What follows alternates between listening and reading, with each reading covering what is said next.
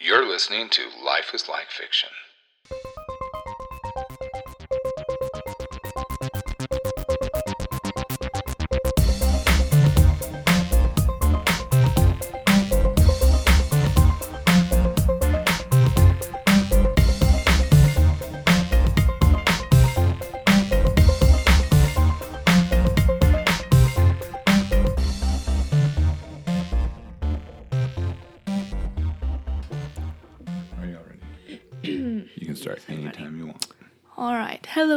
Everybody. You are listening to Life is Like Fiction.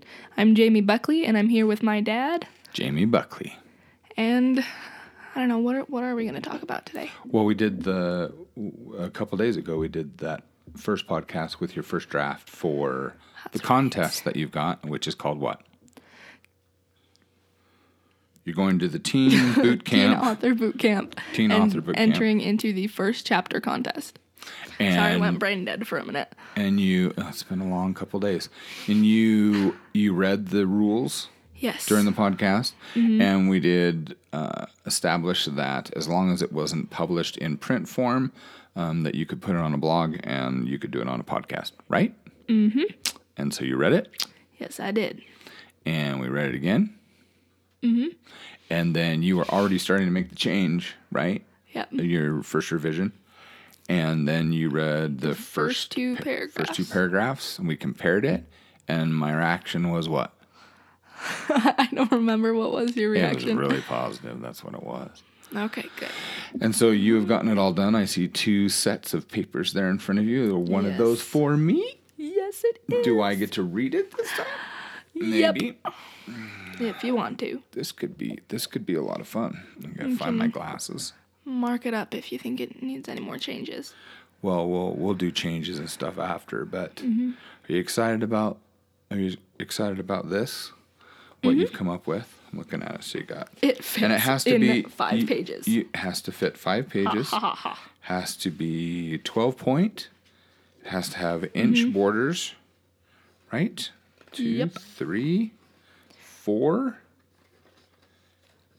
Drum roll, please. Five. Wow, that's kind of close, but Yeah. cool. I'm still a little bit unsure about the ending, but That's all right. Endings are good. Endings are one of your dad's specialties. So we'll work on that. Okay, wait. Are you supposed to have the title at the top though? Cliffhanger King. I don't remember how we did it last time, but this is just for us to read through and, Okay. and mark up if we need to. Okay. All right.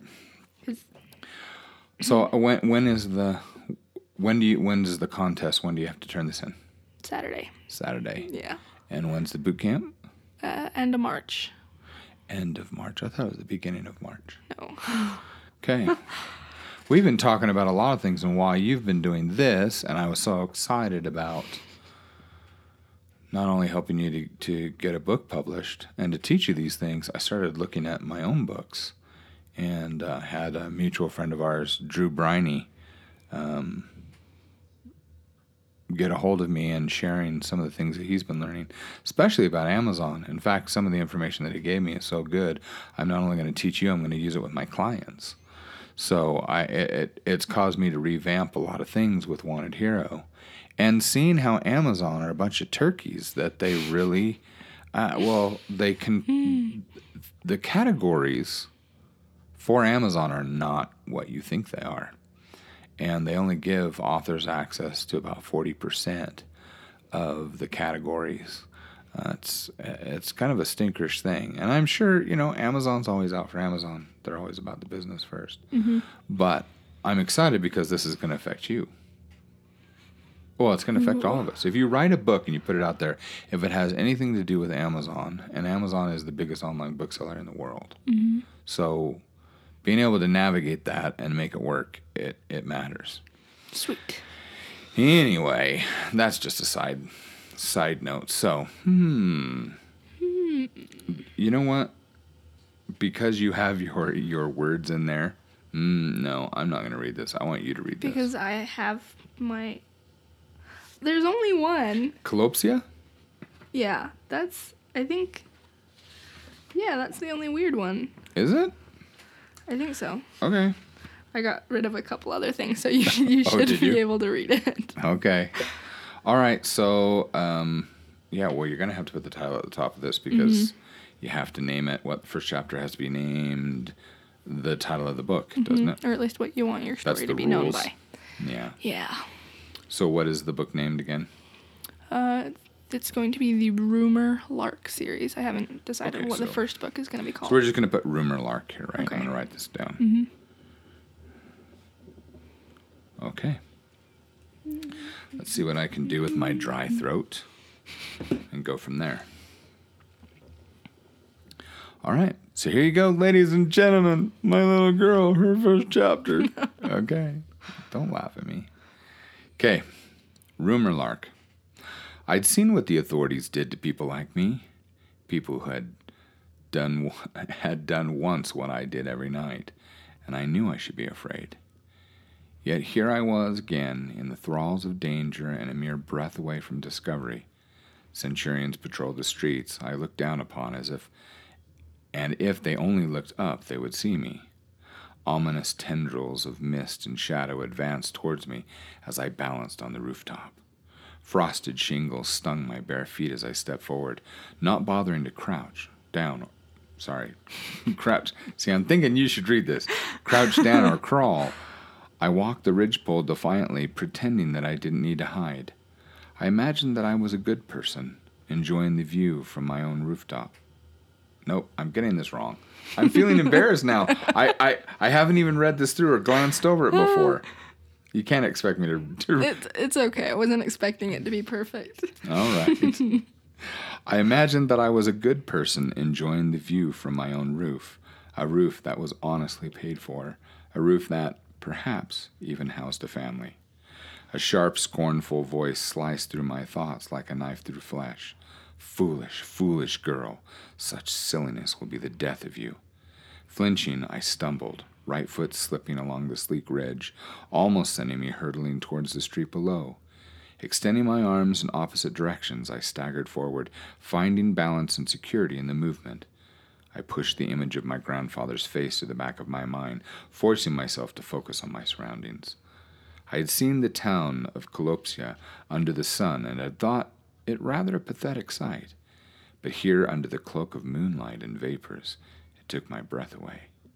Splintered shutters and dingy gray walls had somehow become whimsical and enchanting.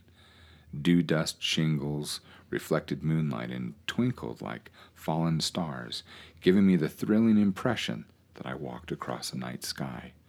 The murky lake had stilled, reflecting the full moon and star strewn heavens, a natural masterpiece.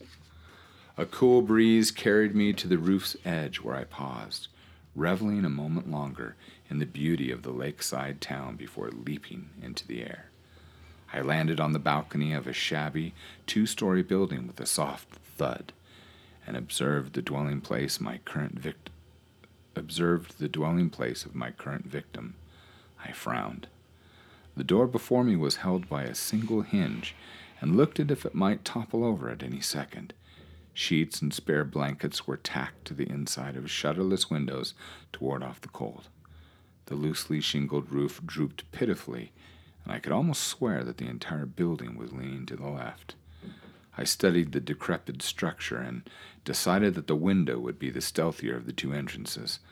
But before I could take a single step, a gutter- guttural screech erupted behind me. Panic washed over me in an icy wave, heart leaping into my throat. I reached for the dagger at my hip, swiveling to meet four black eyes, glinting devilishly in the moonlight.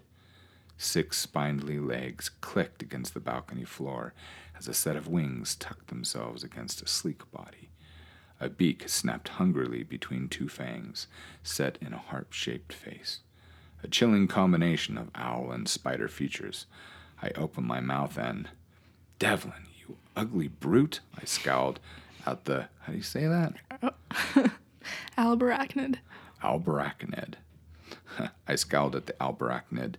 Someday this knife is going to go right through your head. Responding with a series of unconcerned clicks and hisses, Delvin s- sauntered in my direction. I rolled my eyes and turned back to the window, tugging the worn fabric loose. Stay here and keep watch. Alert me if anyone comes this way. More clicking. No, you can have a rabbit when we've completed the assignment. Besides, I slung one leg over the sill. It wouldn't hurt for you to lay off the snack food. You're looking a bit on the pudgy side. An infuriated hiss sounded behind me, and I grinned, slipping fully into the dark room. I paused when inside to utter a simple incantation. A flash of white light blinded me, and I blinked, adjusting to a room lit for my eyes only. Ooh, well done, Lolo. Thank you. Vaguely acknowledging the cave like atmosphere, I approached a bed at the far end of the chamber and observed my patient. He lay on the back on his back with arms at his side, head turned in my direction. My heart sank as I observed his features. The boy looked so close to my age, sixteen or seventeen, I guessed. I hated it when the targets were this young.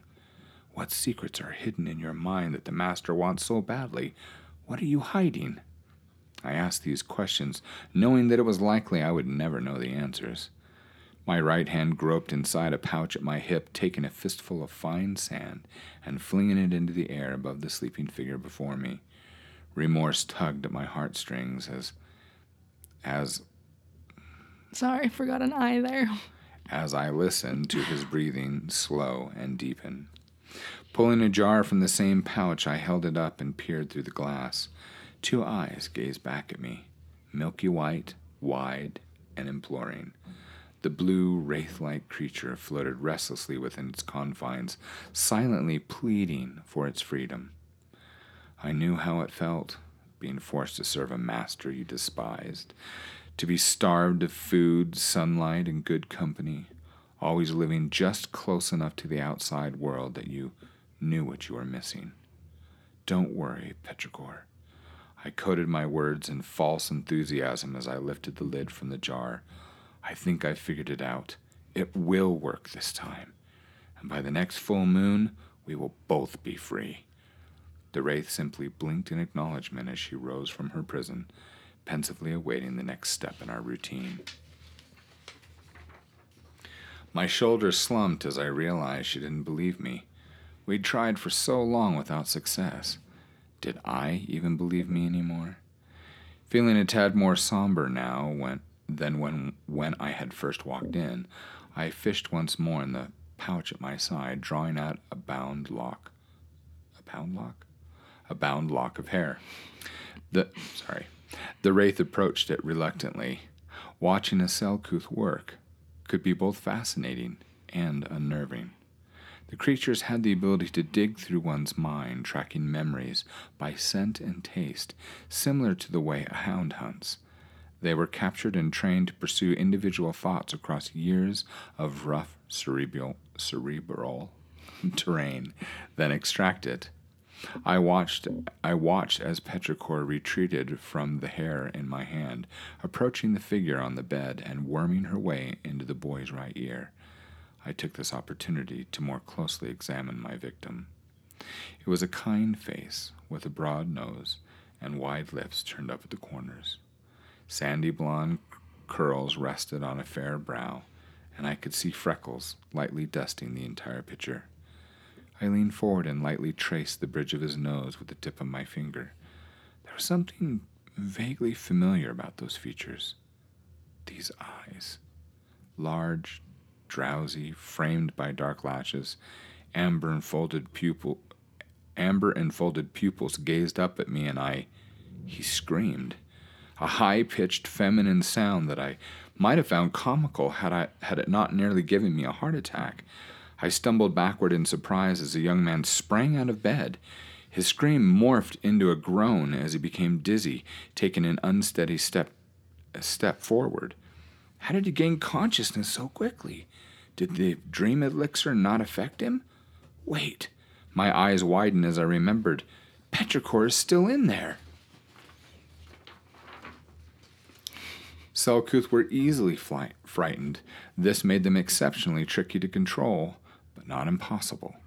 It took a steady hand and soothing voice to obtain compliance, and this young man's voice was far from soothing.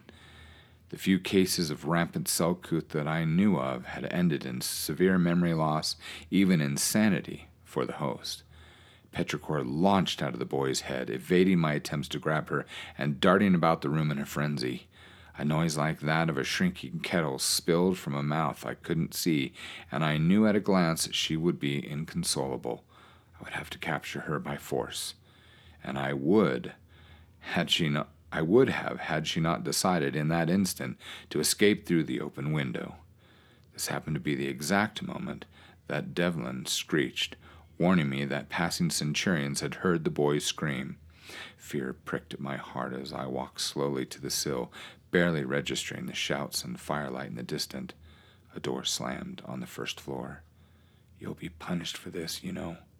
My grandfather's sardonic voice echoed inside my skull once again. Images of a bloody cudgel and eyes blackened by rage flashed to the forefront of my mind. Old wounds began to throb reminding me of what it felt like felt like to be beaten. Fear turned to panic. I had to find those memories. And the boy? I turned to see him in a crumpled heap on the floor, once again unconscious. The master would come for him when I didn't return. I couldn't let that happen. It seemed there was only one way to resolve this. I would find Petrichor, and I would kidnap the boy.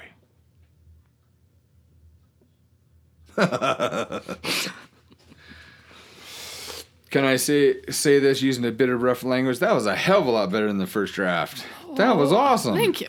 Uh, the- That's some some tweaks. 1st thing, right off the bat, that I would say is, uh, at first you call him you call him a victim, and then you call him a patient, and then you call him a victim again. Choose one. Whoops. I need Um, to find it and mark it so I remember. Yeah. Dwelling place of my current victim. Uh, Page two Oh, I see it. Oh, Yeah. mark it right there. and page two right here. I want to show you this. You need a space after the period. So we're not going to go through all the the changes and stuff here in the podcast, but um, you know, if you're listening to this, you guys, and if you're using the Anchor um, Anchor software, especially on your phone, you guys can click message and send uh, send Lolo a message to the program. We will definitely check um, the call-ins. But uh, what did you guys think? I would I- definitely like some feedback. I I I'm so excited. I got chills. This is like way. the, it's funny because when you did it last year, I had this feeling. It was like, oh, oh my crap, she's gonna win this thing. so I told your mom. So I, you know, I I can't ever say, oh, you're gonna win this thing, but I'm telling you, this is pretty dang good. You like Definitely it. gonna be a contender. That is for certain. How you feeling? Uh, tired. what do you think needs to be changed? Um, Altered. I'm not sure. I'm kind of at that point where I've read it over so many times, You probably need the feedback and the. Mm, and if I had some time, I would put it down and then read it over. With well, you do have some time, and I think later, I think you should completely set it aside for the rest of the night and then pick it up tomorrow. But don't look at it. do Don't that. work on it. Don't do anything. Just walk away. Now that it's done, because I, I think it's brilliant. Uh, I'll I'll make some marks, put some suggestions in it, Mm-hmm. and uh, go from there. Have you given a copy to mom yet? Yes, I have. She, um, while she's at primary, after she teaches the music, it, I think she said she's gonna She's gonna go read over it there. while she's waiting for the other girls. Sweet. Okay. Wow. I'm excited. A lot of things are happening around here. You know, and one of these days I'm going to say this so that it's on the podcast and you can't do anything about it. Oh dear. Um, yeah. So Lolo also writes music and she does a really, really, really good job. Um, she, she's written a bunch of just delightful songs, and I want her to do this on the podcast. So, yeah, we're going to get her to do that. See, now it's on the podcast. You can't take it off. Nah. Have her sing, do the ukulele. That'll be fun. That'll be fun. okay. you know what I also, I also think you should do that I think would be fun? Even though they didn't ask for it, I think you should draw a picture, a cover, to put with it. Oh, you can't. You you put it in uh you upload it, don't you? Mm-hmm. Dang it. Well, that's just stupid. I didn't think Can't about customize that it for before, anything. But that would still So- be more than five pages. So, teen author boot camp ladies, that's just stupid. My opinion, and I have my opinion. Neener. It's okay. I'll put illustrations in when I actually publish the book. There you go. Then I'll give them one and show them what they were missing. What'll be fun is watching you design the cover. That'd be fun. That exciting. Yeah. Oh, it sounds like a lot of fun. So there you have it. Lolo's almost final draft. Ta-da! And you guys got to you guys got to hear it before the judges did. I think that's kind of fun. Anyway, so there you go. Uh, I think that's it. I don't think we have anything else. Do we have anything else today? Mm, I don't think so. Do you want to ask me a question at all? I can ask you a question. You- um, we should leave 'em with something else. No, we shouldn't. Never mind. I don't want to. So uh, that's it. So I dad, the king of cliffhangers. yeah. So next time I will let you in on a huge, huge secret in the area of publishing, and that secret is. This is Jamie Buckley with my daughter, Jamie Buckley. And this is Life is Like Fiction, and we will see you next time.